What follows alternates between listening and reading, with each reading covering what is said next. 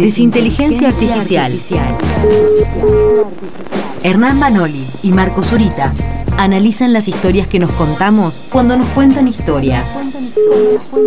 Libros, series, películas y algunas cosas más. Libros, series, películas y algunas cosas más. Desinteligencia artificial es un contenido especial de Crisis en el aire que se emite en vivo en Nacional Rock todos los sábados de ocho a diez de la mañana. Desinteligencia artificial. Hoy en Desinteligencia Artificial hablamos sobre la serie Diciembre dos mil uno. Estamos aquí en esta sección llamada Desinteligencia Artificial, eh, a punto de hablar de uno de los tópicos más importantes de este colectivo, así que no les estoy poniendo prácticamente expectativas a los compañeros. Marcos Zurita, ¿cómo le va? Muy bien, muy bien. Hernán Vanoli. Hola, ¿qué tal? Buenos días a todos. ¿Cómo estás? Tu voz sale sobre la imagen de un helicóptero levantando vuelo, por lo que estoy viendo acá en la transmisión de YouTube. Los escucho, bien, entonces. Bien, eh, diciembre del dos mil uno. Exacto. ¿No? Es el, tal el nombre metafórico de esta serie de, que pasan en Star Plus. Y, y que es una serie que está actuada. No es una serie animada, ni tampoco es un documental. Es una es este una serie actuada por actores que caracterizan eh, políticos o protagonistas, digamos, de, eh, mejor dicho, más, más, más amplio, protagonizan el, el, los eventos que van entre marzo y diciembre del dos mil uno. Uh-huh. Hasta ahí, nada, es como una especie de... Yo decía que es una especie de radicalismo exploitation, pensando en, en las, esas, esos momentos del cine en donde hay un tema y lo explotan. Uh-huh. Estamos en esa, desde ah, claro. Argentina en mil novecientos ochenta y cinco, diciembre de dos mil. Además, todos, la gracia de los, del exploitation, esto es un paréntesis, sí, era que todo tenía más o menos los mismos nombres y las mismas cosas. Piensen, no sé, la Black Exploitation, donde todas las, todos los protagonistas eran negros en los setentas, en donde estaba de, hasta una película que se llamaba Blácula, que recomiendo mucho, ¿Mira? donde era la versión de Drácula, hecha por, por un protagonista de raza negra, que entre, eh, medio dandy, que entraba a los boliches y era Blácula. Uh-huh. Y pedía un Bloody Mary. Eso me acuerdo mucho. Eh, o sea que exploitation eh, indica la explotación del tema. La explotación ah, del yo tema. Entendí que era por la explosión no, de, del radicalismo. Podría ser, podría ser tranquilamente. Podría estar tranquilamente. Pero bueno, y además esta cosa, ¿no? Del diciembre de dos mil cinco, Argentina en mil novecientos ochenta y siete...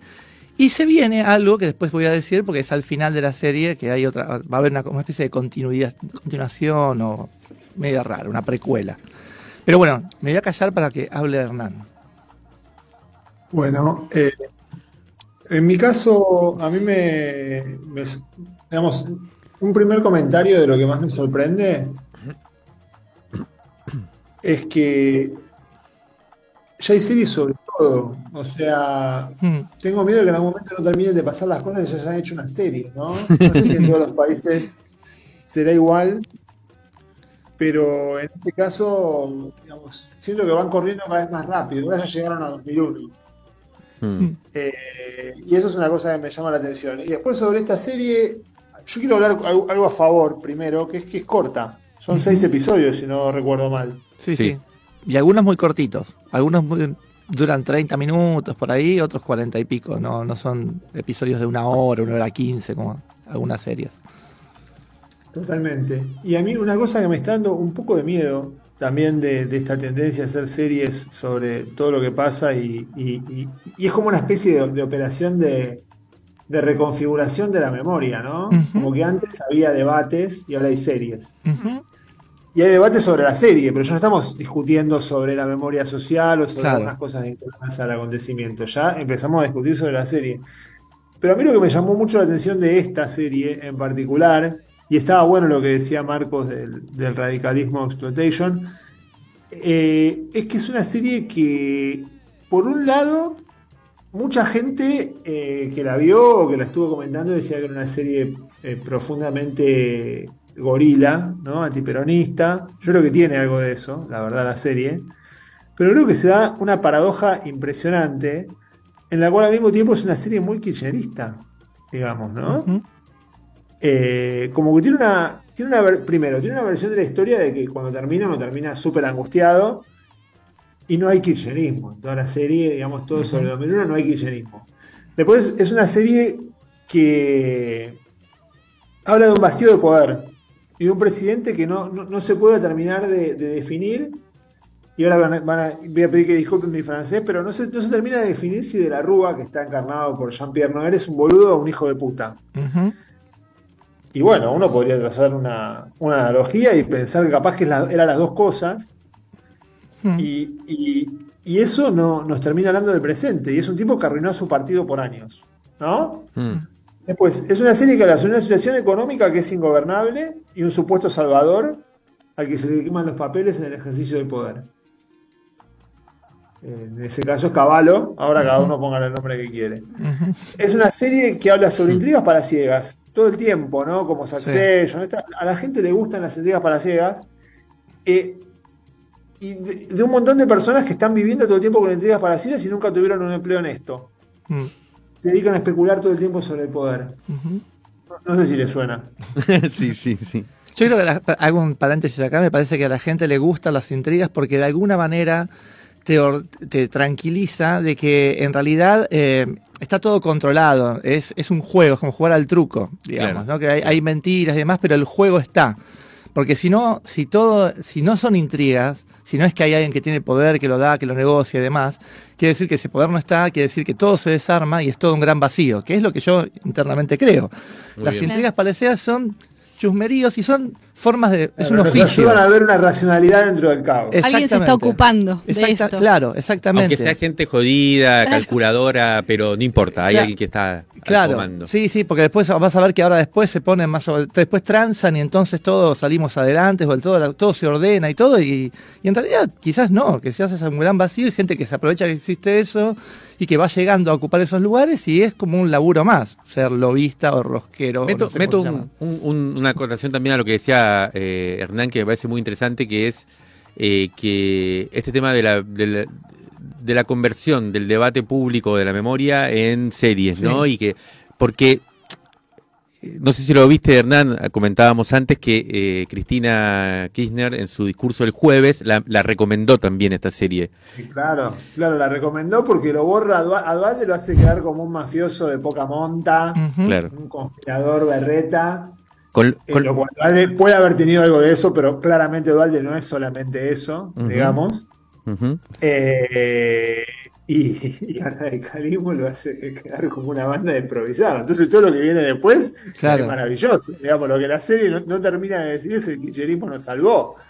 Eh, pero, entonces pero, me parece bastante lógico que le guste a Cristina. Y uno podría pensar ya que las series se hacen para que las mencione Cristina en sus discursos, digamos, en el marco de la... De la porque ya también mencionó varias veces a la mil novecientos ochenta y cinco. La de, de Nisman habían pasado lo mismo, ¿no? También. Capaz eh, que le mandaron el guión. Sí. Y lo otro que me parece que hay que decir también es que está basada en, una, en un libro que se llama El Palacio y la Calle, de Miguel Bonasso. Mm. Eh, pero por lo que yo... Yo no lo vi completa, la verdad, empecé a verla. Pero me da la sensación que por lo que cuentan también eh, es mucho más importante lo que sucede en el palacio y la calle, es una especie de cosa. Y me parece importante ad hoc, ¿no? La calle como algo ad hoc, cosa uh-huh. que es una elección hablar sobre el dos mil uno tan claramente desde el palacio, que es donde pasaba lo menos interesante, igual, obviamente. Dice que no se sabe quién hizo la serie, porque por un lado dicen que mm. está basada en el libro de Bonasso, por otro lado sí. está el guionista, que es Mario Segade, por otro lado está la productora, que es Capou, yo conozco gente que trabaja ahí, trabaja muy bien. Después, por otro lado, está Star Plus. Sí. No se sabe quién hizo la serie, ¿no? Pero que, lo digo para, para sí. terminar, para cerrar el paréntesis, porque eh, cuando el centro es tanto el sistema político, entonces la discusión es si hay vacío o no hay vacío. Uh-huh, Pero claro. en realidad lo que pasa acá es que el centro no es el sistema político. Uh-huh. Y más en el dos mil uno. En esa época, claro. El centro sí. es el desborde. Entonces no es vacío. Es un desborde de la sociedad respecto de la política que, claro, desde el sistema político se ve de determinada manera. Pero bueno. Uh-huh. Bueno, yo iba, iba, iba, iba a decir que era una serie con movimientos sociales cooptados y sin iniciativas reales de poder. Claro. Sí. Claro. Está hablando más de ahora que de ese momento, ¿no? Mm. Claro. Después, es una serie sobre el hambre de dólares de la clase media y el trauma que puede producir una devaluación, mm. con el F M I monitoreando todo y diciendo qué se puede o no se puede hacer. En realidad la serie se podría llamar Esperando al F M I. Claro. El, el F M I viene a ser Godot, que nunca llega.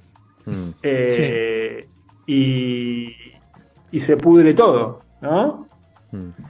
Entonces a mí me llamó mucho la atención eh, ese recorte, y, y tampoco vamos a decir que la serie es kirchnerista, porque la serie es antiperonista, digamos, ¿no? Eh, eh, es como una, una historia, es como, es como el síndrome de Estocolmo de, de ciertas partes de los gorilas, ¿viste? Como que se adaptan de algunas partes del relato kirchnerista y lo cuentan obviamente para hacer algo antiperonista, porque tiene también su costado grotesco la serie. Yo hablé de Duhalde, pero hay, hay mucho grotesco, la verdad, en la serie. Lo, lo, lo, los personajes, los gobernadores, los políticos, salvo para mí Cristian Colombo, que ahí no sé, no sé qué, le, qué te pareció, Marcos, pero me parece que están... Eh, Fernán Minás hace de Chacho Álvarez, por sí, ejemplo. Eso es tremendo, eso es tremendo, eso es tremendo. Yo creo que, pero, bueno... Pero eso también, antes nos que la, la pasada me parece que nos quejábamos porque era demasiado sí. realista, ¿no? En este caso se fue para el otro lado. Totalmente. ¿No? Sí. Bueno, eh, eh, Hernán eh, mandó un mensaje hace unos días diciéndome que había que verla en, en, en clave de farsa a, a, a la idea, y ahí gana bastante si uno lo ve como una farsa a esto. Una farsa en el sentido de, de, de, de una exageración de los personajes y, y demás.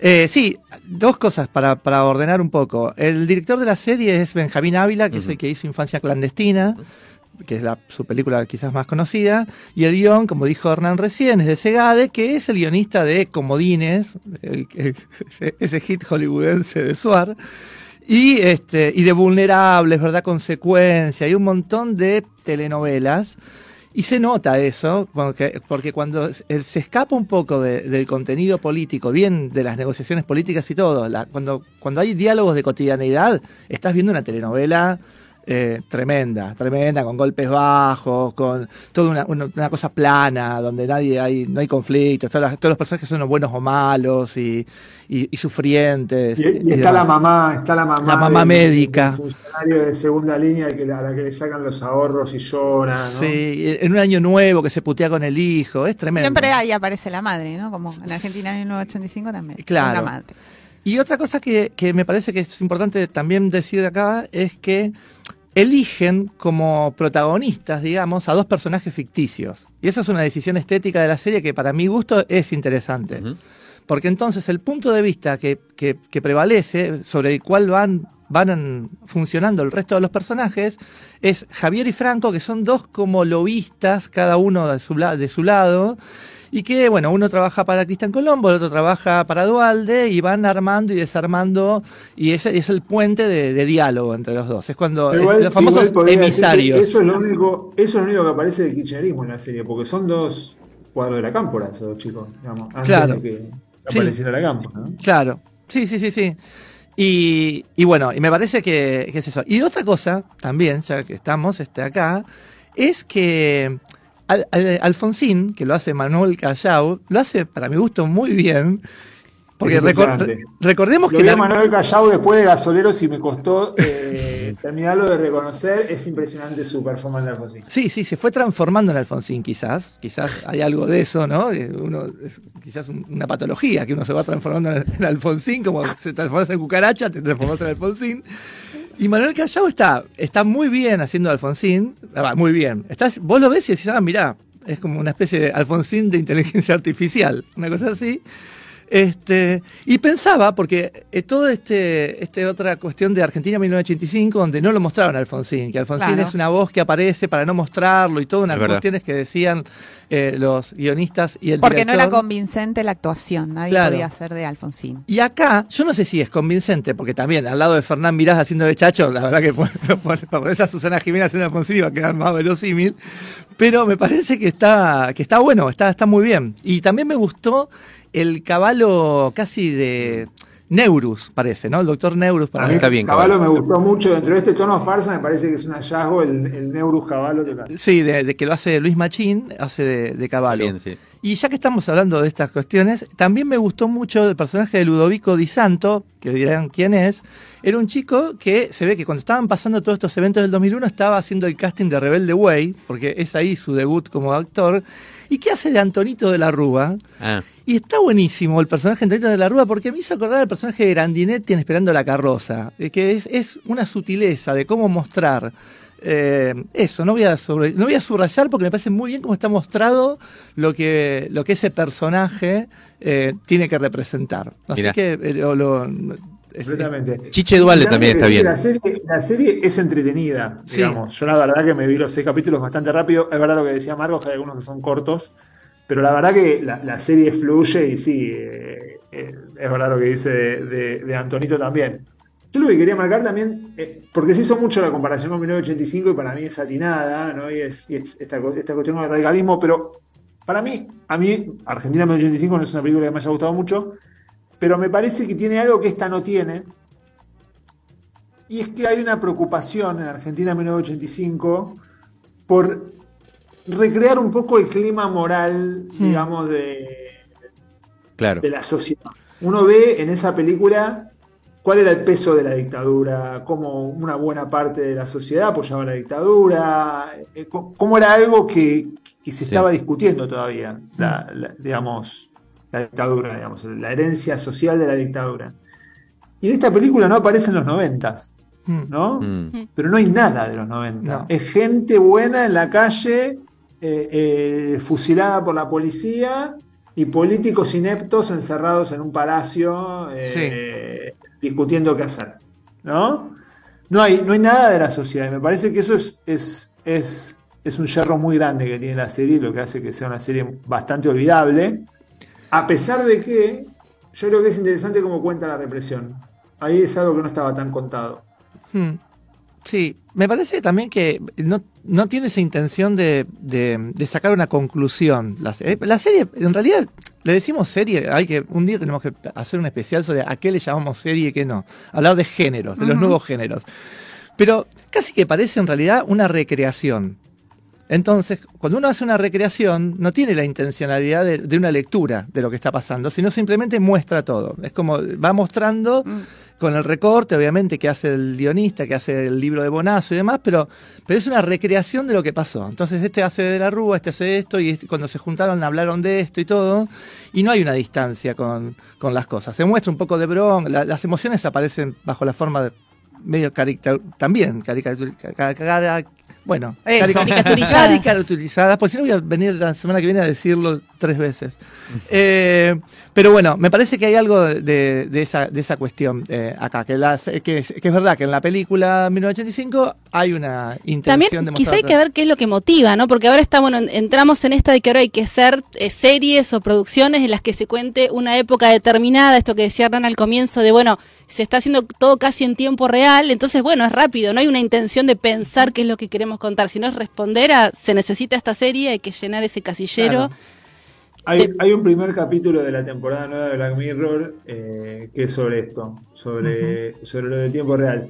Pero yo quería decir una última cosita, retomando eh, eh, lo que decía Marcos recién, y es verdad esto que dice Natalia, eh, que es que yo cuando miro, las, miro esta serie digo, bueno, hicieron una serie sobre dos mil uno, la hicieron ahora. No pudieron evitar que hable de ahora porque hay un montón de cosas que son sobre ahora, ¿no? Mm. Es una serie sobre ahora en el fondo, más que sobre dos mil uno. Uh-huh. Entonces, ¿qué hace esa serie al hablar sobre ahora? ¿Nos ayuda a hacernos preguntas de la comparación entre lo que pasa ahora y lo que pasaba en dos mil uno?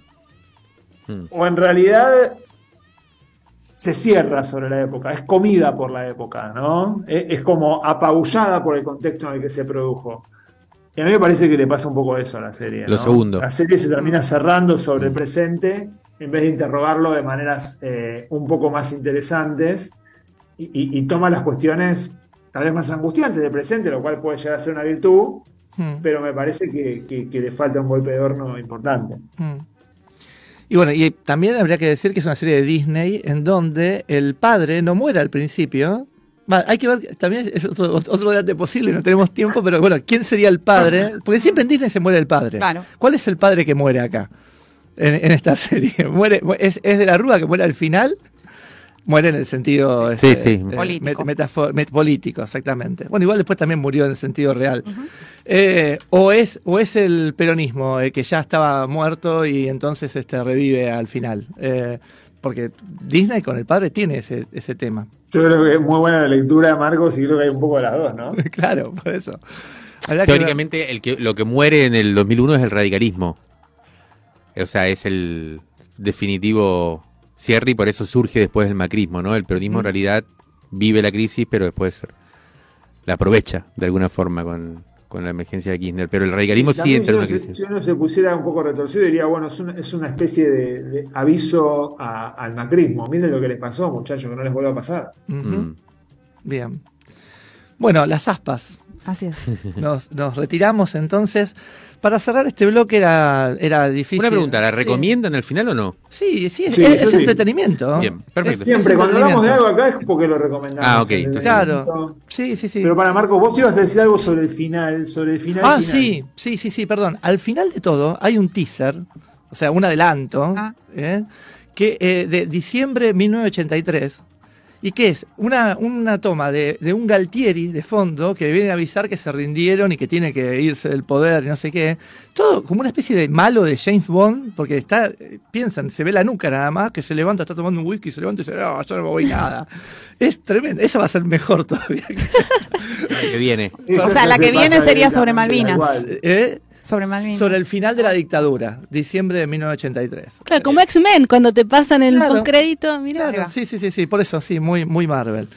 Entonces, bueno, para cerrar este, este, este bloque, voy a elegir un clásico de los Clash que se llama Dead or Glory, Muerte o Gloria. Y una, ¿por qué? Por una traducción libre de su, de su estribillo que dice: la muerte y la gloria devienen solo otra anécdota.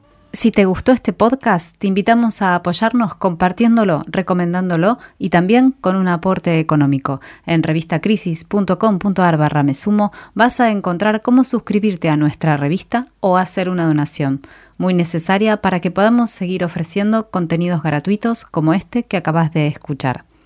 Hasta la semana que viene.